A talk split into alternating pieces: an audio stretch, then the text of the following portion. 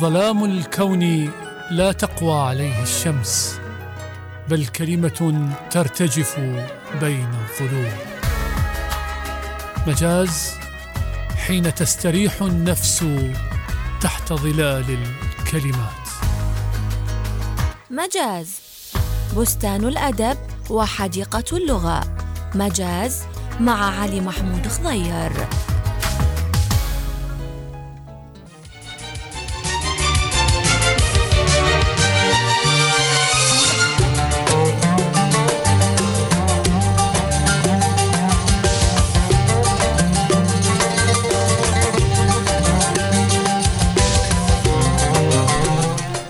أجمل تحية وأطيب سلام لكم أحبتي مستمعينا الكرام في كل مكان مستمعي راديو Times Square. حلقة جديدة من برنامج مجاز.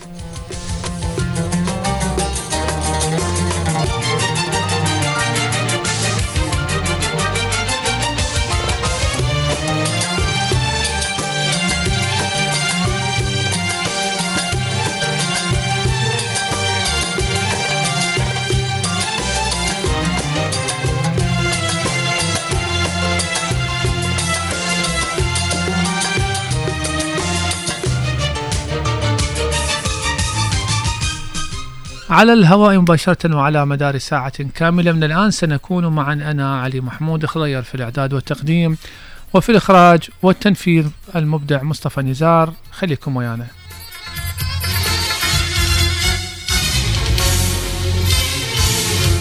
خلصت صديق وصديق خلصت صحوبتي وياك.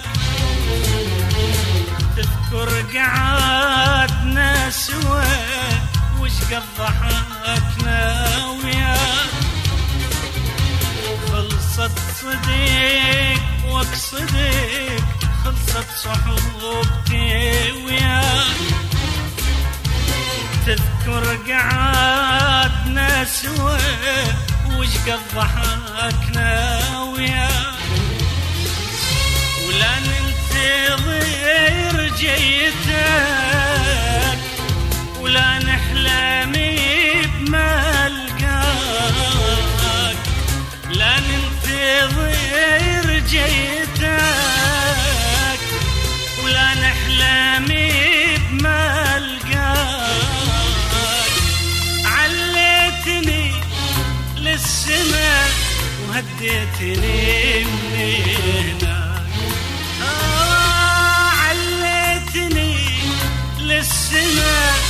وهديتني من عليتني للسماء وهديتني من هناك. ويقول لك ليش تحب الشعر؟ شوف شلون صورة؟ شلون معنى؟ شلون فكرة؟ آه لميعة عباس عمارة هذه الشاعرة الكبيرة هذه كلماتها إخواني اليوم حلقتنا راح تكون عامرة بتواصلكم وبموضوعات نتمنى أنه تنال محبتكم ورضاكم. راح نتكلم عن يوميات كافكا تحديدا كلام عن الصبر والعراقيين علاقتهم بالصبر ما شاء الله. من الكهرباء للترابة هسه البنزينات يعني شوف بعد شنو بالله الحكومة حايرة جاي تفكر بيش تسوي لنا أزمة. وراح يتكلم عن القراءة. أكو قراءة وأكو دراسة. دراسة هنا مو معنى يعني ورقة وقلم وت- وتمتحن وهاي. لا يعني أكو واحد يقرأ في سبيل آه، يدرس ما قرأه يعني يتحاور معه. وأكو لا والله اللي يجي للقراءة وهو يعني سلة فارغة جيب وعبي بدون لا مناقشة ولا هاي وراح أتكلم أيضا عن آه، مسألة الشرور ال- التي تحتاج إلى فرصة لكي تنهض داخل النفس البشرية.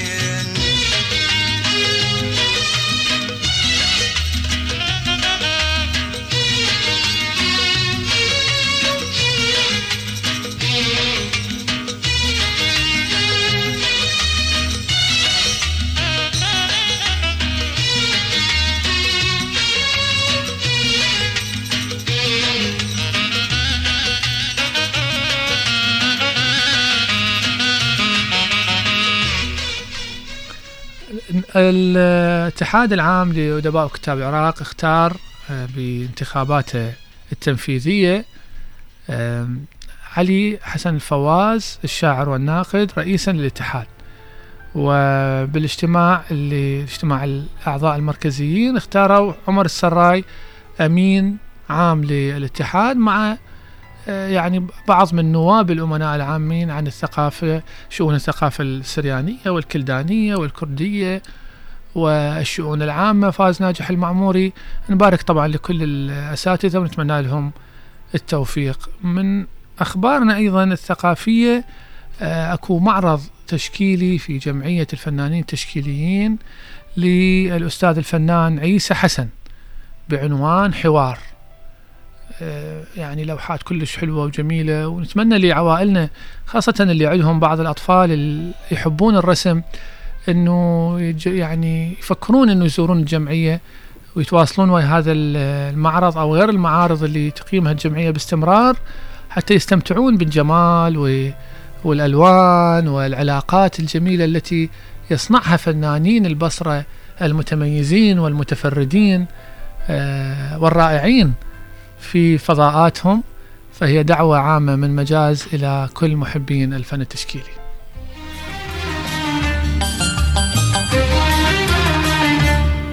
يا ليلى يا يا ليلى يا يا ليلى يا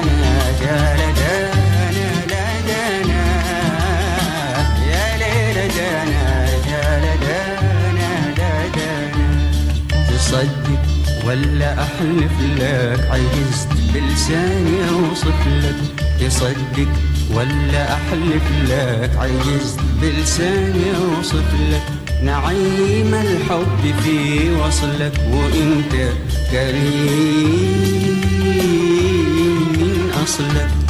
وشوف قلبي على يدي وهو أغلى ما عندي. وشوف قلبي على يدي وهو أغلى ما عندي. وتبغى زيادة في حبك. تبغى زيادة في حبك. أصدقائي أكو القراء نوعين ما لهم نوع ثالث. تلقى قارئ يجي على الكتاب أي كتاب وهو مستسلم مباشرة للأفكار اللي راح يقراها به. من تجي تناقشه عن فكرة معينة تخص موضوع سياسية موضوع دينية موضوع فكرية تلقاه قافل ومتمسك على اعتقاد معين. من تناقشه يقول لك شلون؟ أنا قاريها بالكتاب الفلاني. فيا ابا اذا قاريها بالكتاب. هذا حجة بعد صارت. هذا الكتاب يقول كذا كذا كذا. فإحنا لازم نؤمن به وأنت لازم تؤمن وإذا ما تؤمن فأنت بالضرورة ضدي وك يعني وغلط وطالع عن ال... طلعك حتى عن الملة ولا. زين تقول له يابا مثل ما موجود هذا الكتاب اللي أنت قريته ترى غيرك قاري كتاب آخر بأفكار يعني تتقاطع مع هذه الأفكار. في أفكار. تتأمل وتحاور يلا مو ولا تتقاطع. يقول لك لا. فهذول قراء اللي أنا أسميهم one way ماكو two way يعني يروح ياخذ هذا أو يعني قارئ أبو الطمغة. يقرأ فد شيء بعد قفل عليه انتهى. وخاصة ذولي اللي يكونون في بدايات حياتهم واللي دائما يرتبطون في بعض الكتب ال- اللي بها توجه ديني. فهذا طبعا يقوده لاحقا إلى التطرف. آه القراءة بشكل عام أصدقائي عليك أن تقرأ وأنت تتأمل وتبحث وتدرس ما تقرأه. بمعنى أنه أنت تقرأ السطر وتتوقف تتأمله الفقرة تقرأها وتعرضها تقول هذه صحيحة مو صحيحة آه، ما هي الاستدلالات ما هي الاستنتاجات ما هي الحجج اللي قدمها إلي المؤلف حتى أقتنع بوجهة النظر اللي جاي يمليها علي.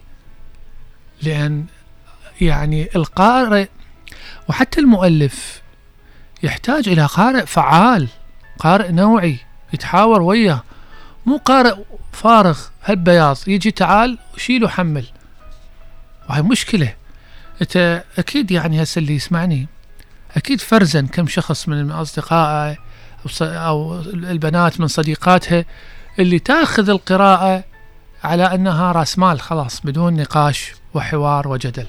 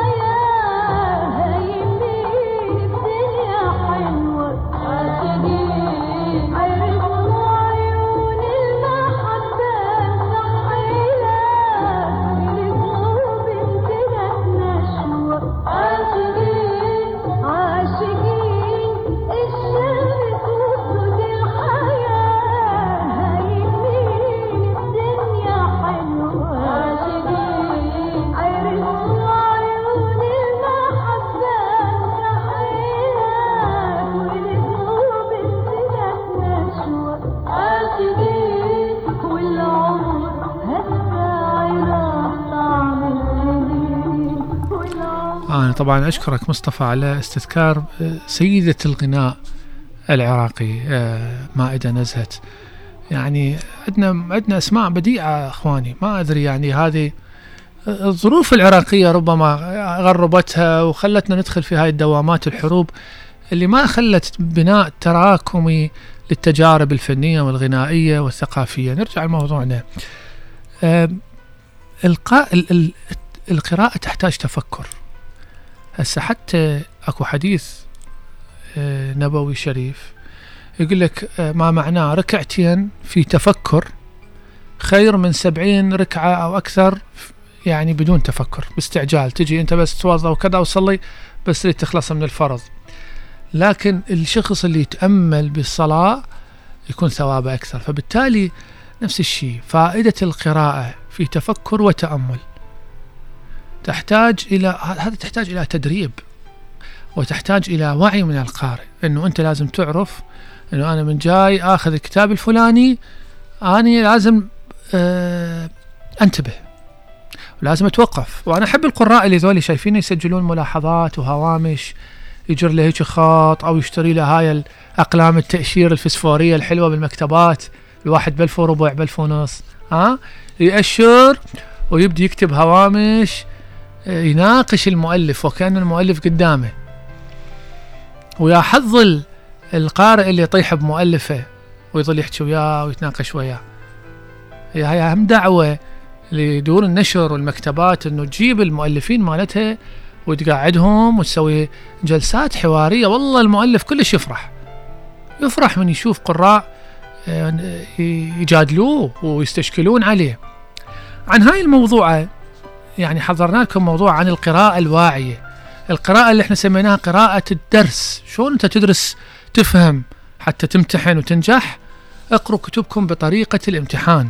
راح يحكي لنا زميلنا العزيز عبد الخالق كريم عن طروحات الفيلسوف جون لوك في هذا الموضوع. خليكم ويانا.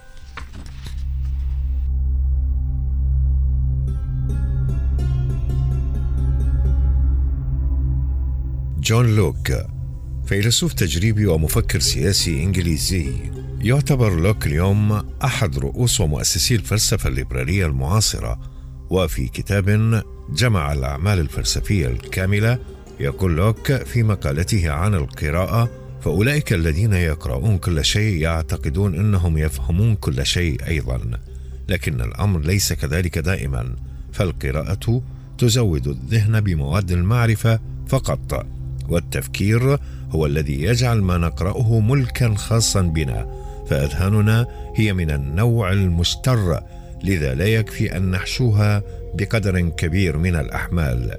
ذلك إننا ما لم نمضغها مرة ثانية وثالثة لن نستفيد منها كقوة مغذية. فالدراسة والتمحص لكل ما نقرأ وبدون تحيزات هو الشرط الأساسي لتحقيق المنفعة من القراءة. فليس كل ما هو موجود في الكتب مبنيا على أسس صحيحة ولا هو مستنتج دائما من المبادئ التي يدعي إنه مبني عليها. لذلك التفحص العميق مطلوب لاكتشاف الحقيقة وهو ما ليس ذهن كل قارئ معدا للقيام به. ولا سيما أولئك الذين يسلمون أنفسهم لطرف معين أو حزب ويتصيدون فقط ما يمكن أن يجمعوه معا.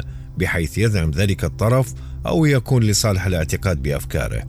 مثل هؤلاء الذين يبعدون أنفسهم عامدين متعمدين عن الحقيقة وعن كل منفعة حقيقية قد يتلقاها المرء من القراءة. إن من يمضي بخطى ثابتة راسخة في المسار الذي يشير إلى ما هو صحيح سرعان ما يصل إلى الغاية من رحلته وعلى نحو أسرع بكثير من ذلك الذي يجري وراء كل ما يلقاه في الطريق رغم أنه يعدو طوال النهار بأقصى ما لديه من سرعة. يختتم بعد ذلك لوكا الفصل المخصص عن القراءة بالتأكيد على أن القراءة بطريقة نقدية ستنعكس على كل جوانب الحياة الشخصية للقارئ حتى خارج نطاق الأفكار والفلسفة. إن هذه الطريقة في التفكير فيما تقرأ والانتفاع منه ستكون عقبة دائمة وعائقا في طريق الإنسان في البداية فقط. لكن حين تجعل العادة وكثرة الاستعمال ذلك امرا مالوفا سيجري ذلك في معظم المناسبات من دون توقف أو قطع لمسار قراءتنا. ذلك أن حركات الذهن الذي تمرس بتلك الطريقة ونظراته تصبح على نحو مدهش. والإنسان الذي يعتاد على مثل ذلك النوع من التفكير يرى بلمحة عين. ما يتطلبه هو حديث طويل لشرحه للآخرين غير المعتادين على ذلك النوع من التفكير والتوصل منه إلى استنتاج كامل وتدريجي. عدا ذلك حين يتم تدليل الصعوبات الأولى فإن المتعة والفائدة المعقولة التي يحملها ذلك يمكن أن تشجع الذهن وتنعشه في أثناء القراءة التي يصعب أن نسميها من دونه دراسة عن حق.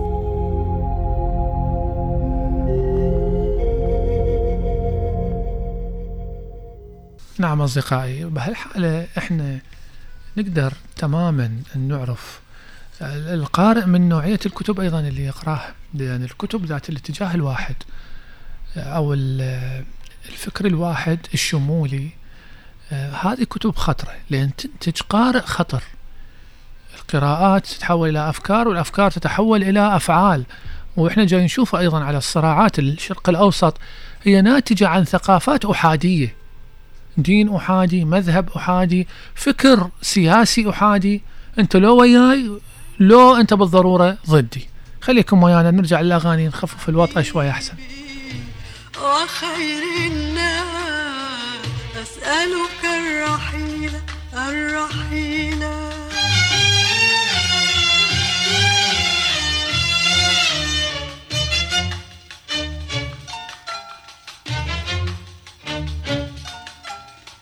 أسألك الرحيل أسألك الرحيل أسألك الرحيل.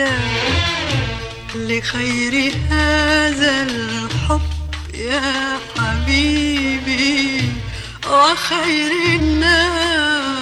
أسألك الرحيل الرحيل.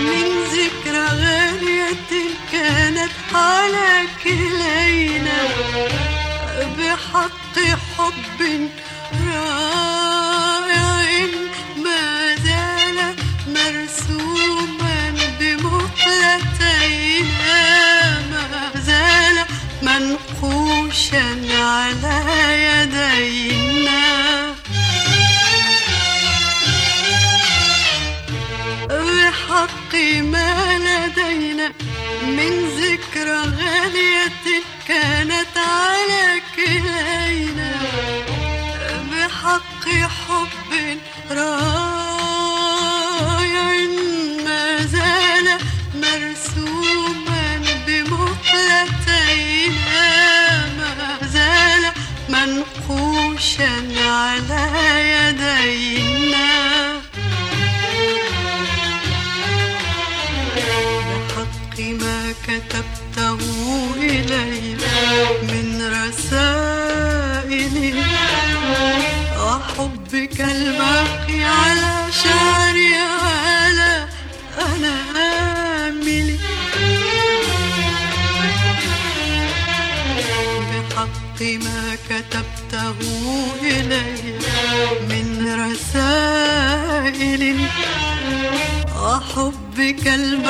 على شعري على أناملي.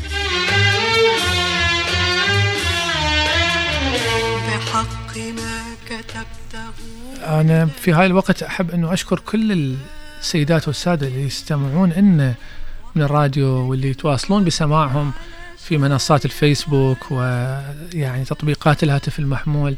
نعتز حقيقة بهذا التواصل المثمر ونتمنى أنه نكون عند حسن الظن.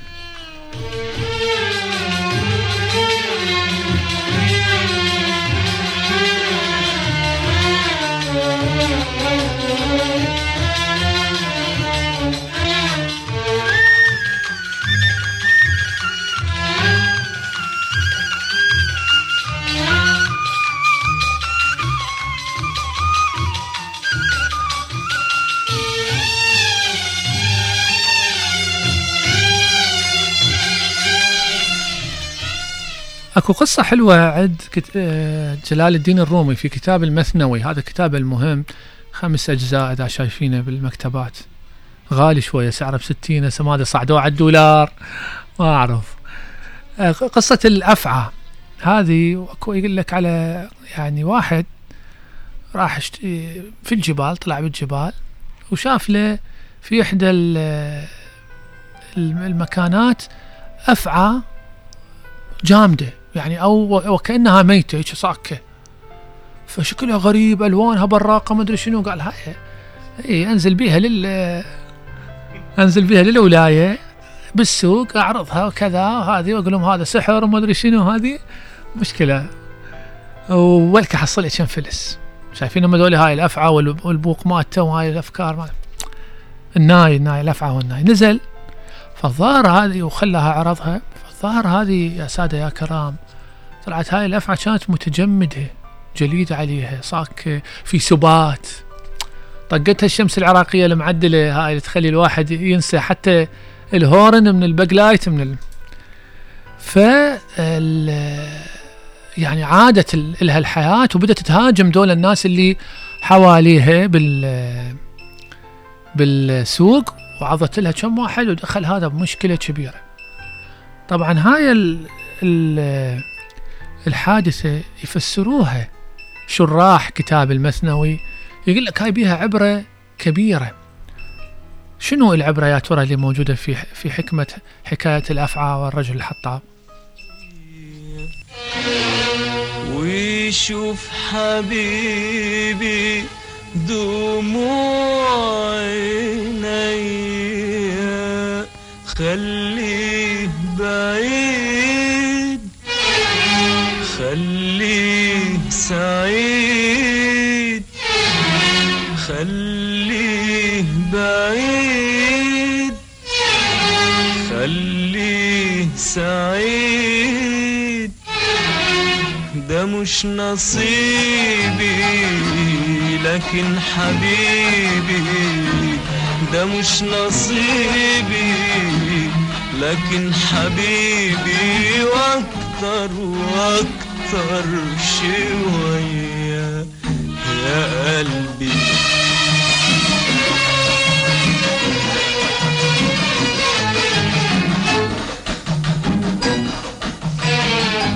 العمر كله أعيش لحبه من غير ما أقوله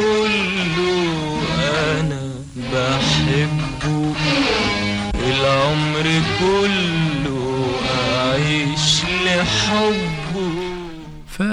المفسرين قالوا إنه هاي ال ال ال الهجوم مالت الأفعى. هي الصفات ال- السيئة اللي مخزونة داخل النفس البشرية. بمعنى إنه من تجمدت ال- الأفعى طلعت الشرور اللي بداخل الإنسان.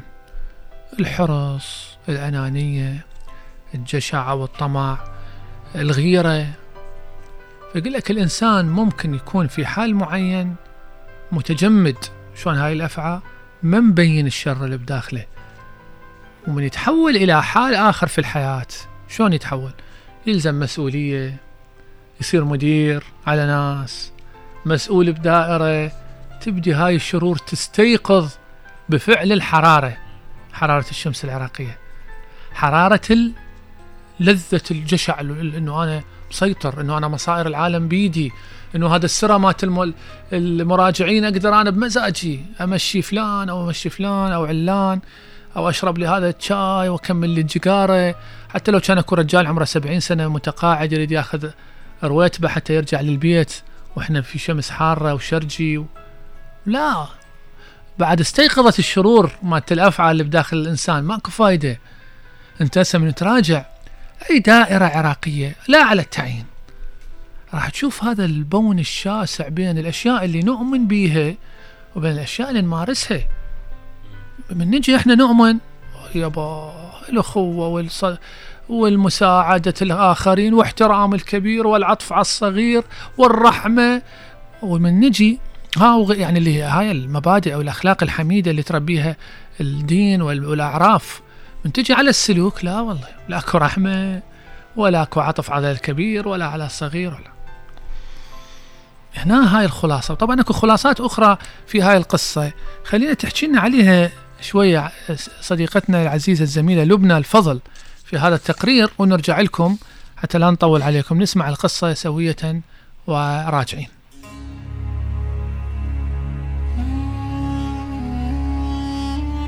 قد تلتفت إلى جانب وتغفل عن جانب آخر. لا لشيء إلا أنك قد غفلت فقط. من هنا يذكر الدكتور عبد الكريم سروش الفيلسوف والباحث حكاية الحطاب والأفعى في كتابه التراث والعلمانية تنبيها للغافل ومشيرا لكوامن النفوس. وهو يشرح حكاية أسطورية لجلال الدين الرومي. عندما يطرح جلال الدين الرومي في ديوانه المثنوي قصة الحطاب والأفعى فإنه يقصد هذا المعنى منها حيث يقول إن هذا الحطاب عثر في الجبل على أفعى متجمدة فأخذها وجاء بها إلى المدينة ليتفرج الناس عليها ويكتسب بذلك بعض المال فكان هذا الحطاب يتصور أن هذه الأفعى ميتة فجاء بها إلى إحدى مدن العراق. ولكن تلك الافعى لم تكن ميتة بل متجمدة. وعندما جاء الحطاب بهذه الافعى إلى المدينة وضعها على الجسر ليتفرج عليها الناس الذين اجتمعوا من كل مكان ليشاهدوا هذه الافعى وحين ذاك وبسبب حرارة أشعة الشمس دبت الحياة في الأفعى من جديد وتحركت روحها وهجمت على الناس وقتلت بعض الأفراد. هذه الحكاية الأسطورية التي يذكرها المولوي في ديوانه المثنوي. يقصد منها بيان عدة نتائج مهمة إحداها نتيجة أخلاقية وعرفانية مهمة وهي أن معظم الناس يعيشون في باطنهم عناصر الرذيلة والخصال السيئة بصورة متجمدة.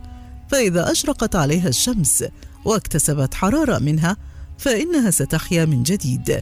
ولذلك من الأفضل للأشخاص الذين ما زالوا يملكون خصالا ذميمة في أعماق وجودهم. ألا يعرضوها للحرارة لأن تلك الحياة والعقارب ستنشط وستقضي على صاحبها.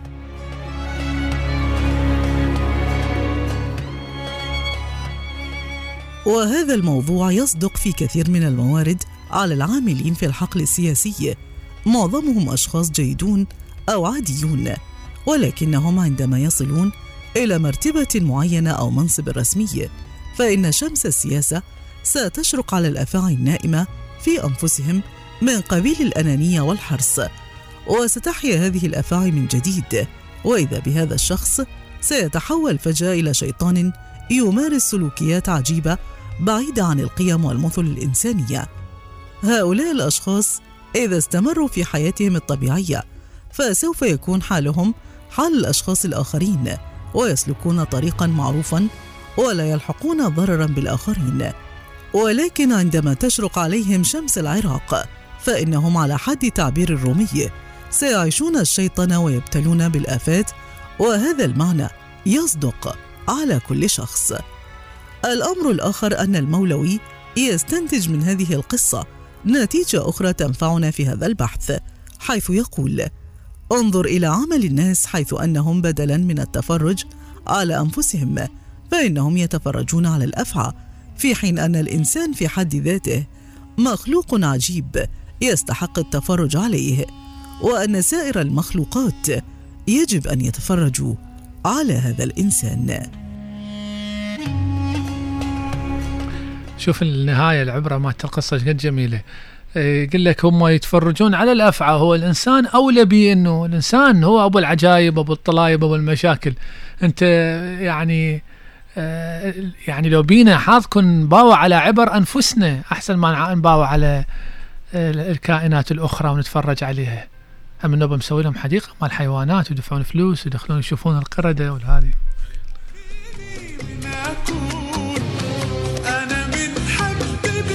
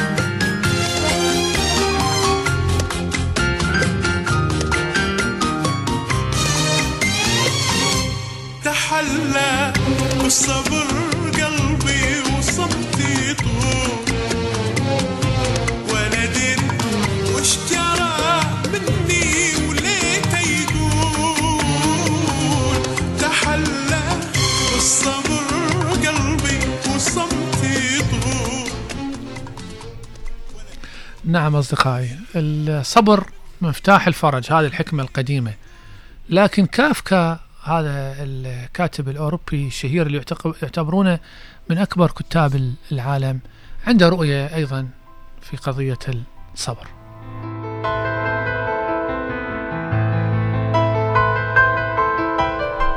نعم أصدقائي كافكا كان حقيقة من الكتاب اللي يعني منسحبين اجتماعيا ما عنده ممارسة اجتماعية ما عنده أصدقاء ما يطلع المنتديات. ف ما يعني تخيلوا توفى وصدر له فقط عمل واحد. كل كتبه اللي صدرت اللي هسه وصلت بالعشرين أو ثلاثين كتاب صدرت بعد رحيله. اللي طلعها منه صديقه غوستاف يانوش. هذا غوستاف كان آه، يزوره ويطلعون يتمشون تمشاية ويظلوا يسولفون آه، سوالف خارج سياقات الأدب داخل سياقات الحياة. وهذه فد يعني مفارقة عجيبة.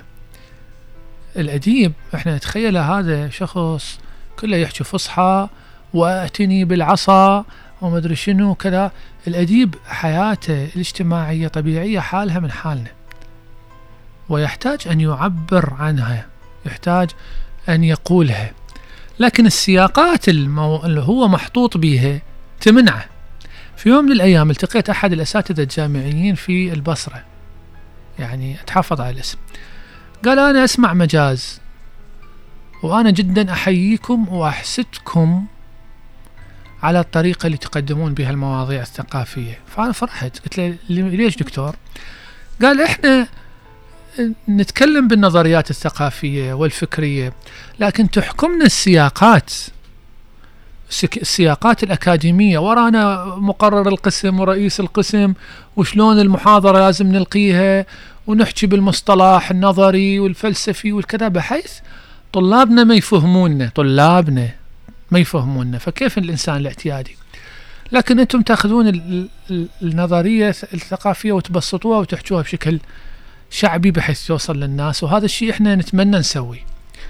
طبعا هذه أنا يعني متعمد أقولها لأن هي رسالة مزدوجة. رسالة للمؤسسة الأكاديمية بأن تحدث من طرق تقديم ال- ال- المحاضرات الأدبية والمحاضرات الدراسية بشكل عام ورسالة للأديب أيضا أن يتمرد على السياق. أنت يعني أنت المجتمع حاطك بهذا السياق بس انت ما مجبر. تلزق بيه يعني. انت اطلع من الش... قولت شعبان عبد الرحيم اطلع من الشرنقة. ذاك اليوم يضحكون عليه إذا شايفين ال... الفيديو الترند. الشرنقة اللي انت بيها اطلع من يمها وعيش مثل الناس واحكي. وإذا ما قدرت إنه يعني مثل هذا حسب الله هذا كافكا شاف يانوش خطية وخلاه يحكي ويسولف وطلع له كتاب اسمه أحاديث مع كافكا واللي ترجمه بصراوي على فكرة نجاح الجبيلي. أستاذنا دا يسمعنا تحياتنا له فأنا أقول أنه تفتقر الأدب العراقي إلى تسجيل وقائع الحياة اليومية الشعبية لأدبائها. يقعدون بالقهاوي ويحجون ويسولفون لكن من تجي يعني تحكي وياه أو تلزم يصعد على المنصة يحكي لك بحكي كله أرخبيلات وكذا وت- وتلاص عليك الوضعية. تحس أكو فارق يعني. فاليوم إحنا راح نتكلم بصوت الزميلة شهلة محمد.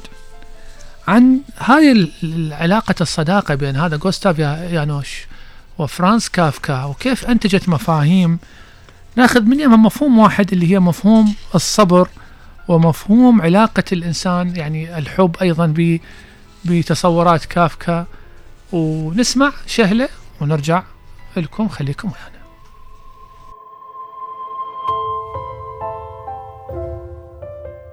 الصبر هو المفتاح على المرء أن تكون لديه العاطفة اتجاه كل شيء وأن يسلم بكل شيء أيضا لكن عليه أن يبقي على الصبر والتحمل. في إحدى صباحات مارس من سنة 1920 زار الشاب التشيكي كوستاف جانوش مؤسسة للتأمين حيث كان يعمل والده وقد كان الهدف من زيارة الشاعر الطموح. ذو السبعة عشر عاما هو الالتقاء بزميل أبيه الكاتب الشهير مؤلف رواية المسخ فرانس كافكا والذي عمل في تلك الشركة مدة 12 سنة. هكذا بدأت صداقة الرجلين التي توصف بأنها غير متوقعة وغريبة نوعا ما. قضى الصديقان السنوات الأربع الأخيرة من حياة كافكا في السير لمسافات طويلة عبر المدينة جاعلان حديثهما عن الأدب والحياة. وبعد فترة طويلة من وفاة صديقه قام جانوش بنشر مجموعة تلك المحادثات عام 1951 تحت عنوان محادثات مع كافكا ما جعل هذه المحادثات مميزة هو أن معظم ما قيل فيها يتعارض مع الصورة المألوفة لكافكا كشخص ارتبط اسمه بالسوداوية والكآبة. يعلل جانوش ذلك بقوله لعل ذلك يرجع إلى أن كلينا كان مستمتعا بحديثه مع الآخر. لقد أيقظ القلب المتفائل للشاب جانوش أجزاء خامدة في روح كافكا الأمر الذي أضفى كثيرا من الرونق والبهاء على نقاشاتهما.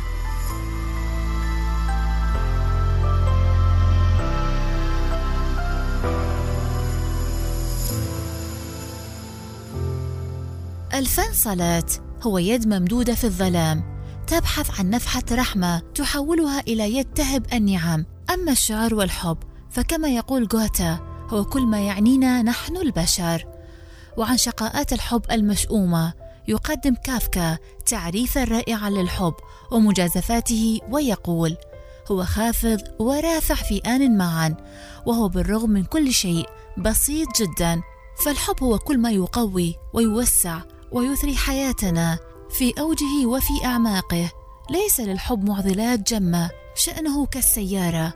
المشاكل الوحيدة هي السائق أو الركاب أو الطريق. وكما نعلم فلا شيء غير هذه الثلاثة يمكن أن يتسبب في حادث. وبشهادة ما كتبه من رسائل حب جميلة مليئة بالعذابات فقد كان لكافكا علاقة حميمة مع الأسى والحسرة ولعل سبب ذلك هو إن الحسرة هي ما تجعلنا ناضجين. كما يقول فالتجربة الفريدة لكافكا هي ما سمحت له أيضا بأن يكون الناصح الأمين لغوستاف بعد طلاق والديه الذي سبب له الضيق وأرداه بقلب ممزق يائس من إمكانية وجود سعادة في الحب مرددا اعتقادا لنيتشه بأن الحياة الرغدة تتطلب قبول الصعوبات. حث كافكا الشاب كوستاف أن يبقي على عواطفه حذره قائلا. كن هادئا وحليما. دع الشر والبغض يمر خلالك بهدوء ولا تحاول أن تتجنبهما. ولكن في المقابل تأملهما بعناية وأعمل ذكاءك بدل ردود الفعل الهوجاء. وسوف تتغلب على مشاكلك. ليس بإمكان الرجل أن يحقق العظمة إلا أن تغلب على ضعفه.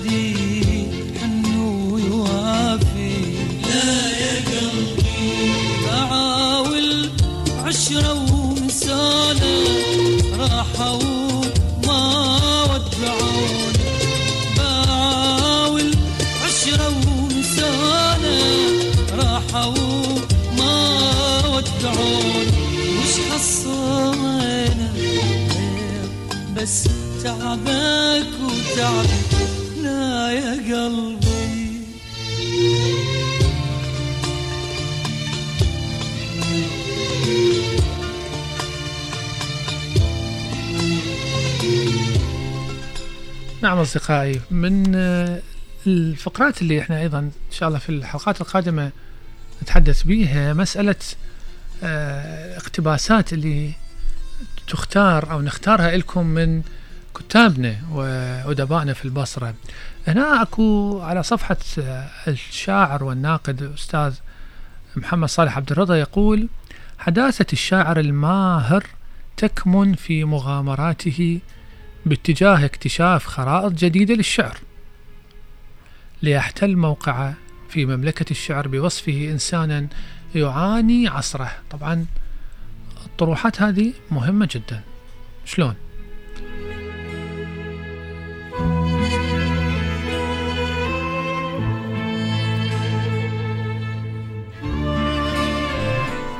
أصدقائي هنا أستاذ محمد صالح عبد الرضا يلفت النظر إلى أن الشاعر عليه أن يرتبط ارتباطا وثيقا بقضايا العصر أنه ما يتغرب. أحيانا تقرأ قصائد وقصص وروايات لكتاب عراقيين تحسهم دولي ما عايشين بالعراق ولا يعني هذا طبعا يلتقي أو على صلة بالحديث اللي حكيناه قبل الفاصل. على الشاعر أن يعاني ظروف عصره. وأن يتجه إلى اكتشاف خرائط جديدة. يعني ماذا؟ يعني طرق تعبير جديدة. شو الفايدة أنا إذا أروح أستنسخ طريقة نزار أو أكتب قصيدة على درويش أو مثل ما يكتب أحمد مطر؟ ما سويت شي. أنا إذا ما أكتشف لي خريطة جديدة بمعنى صوت جديد أسلوب جديد.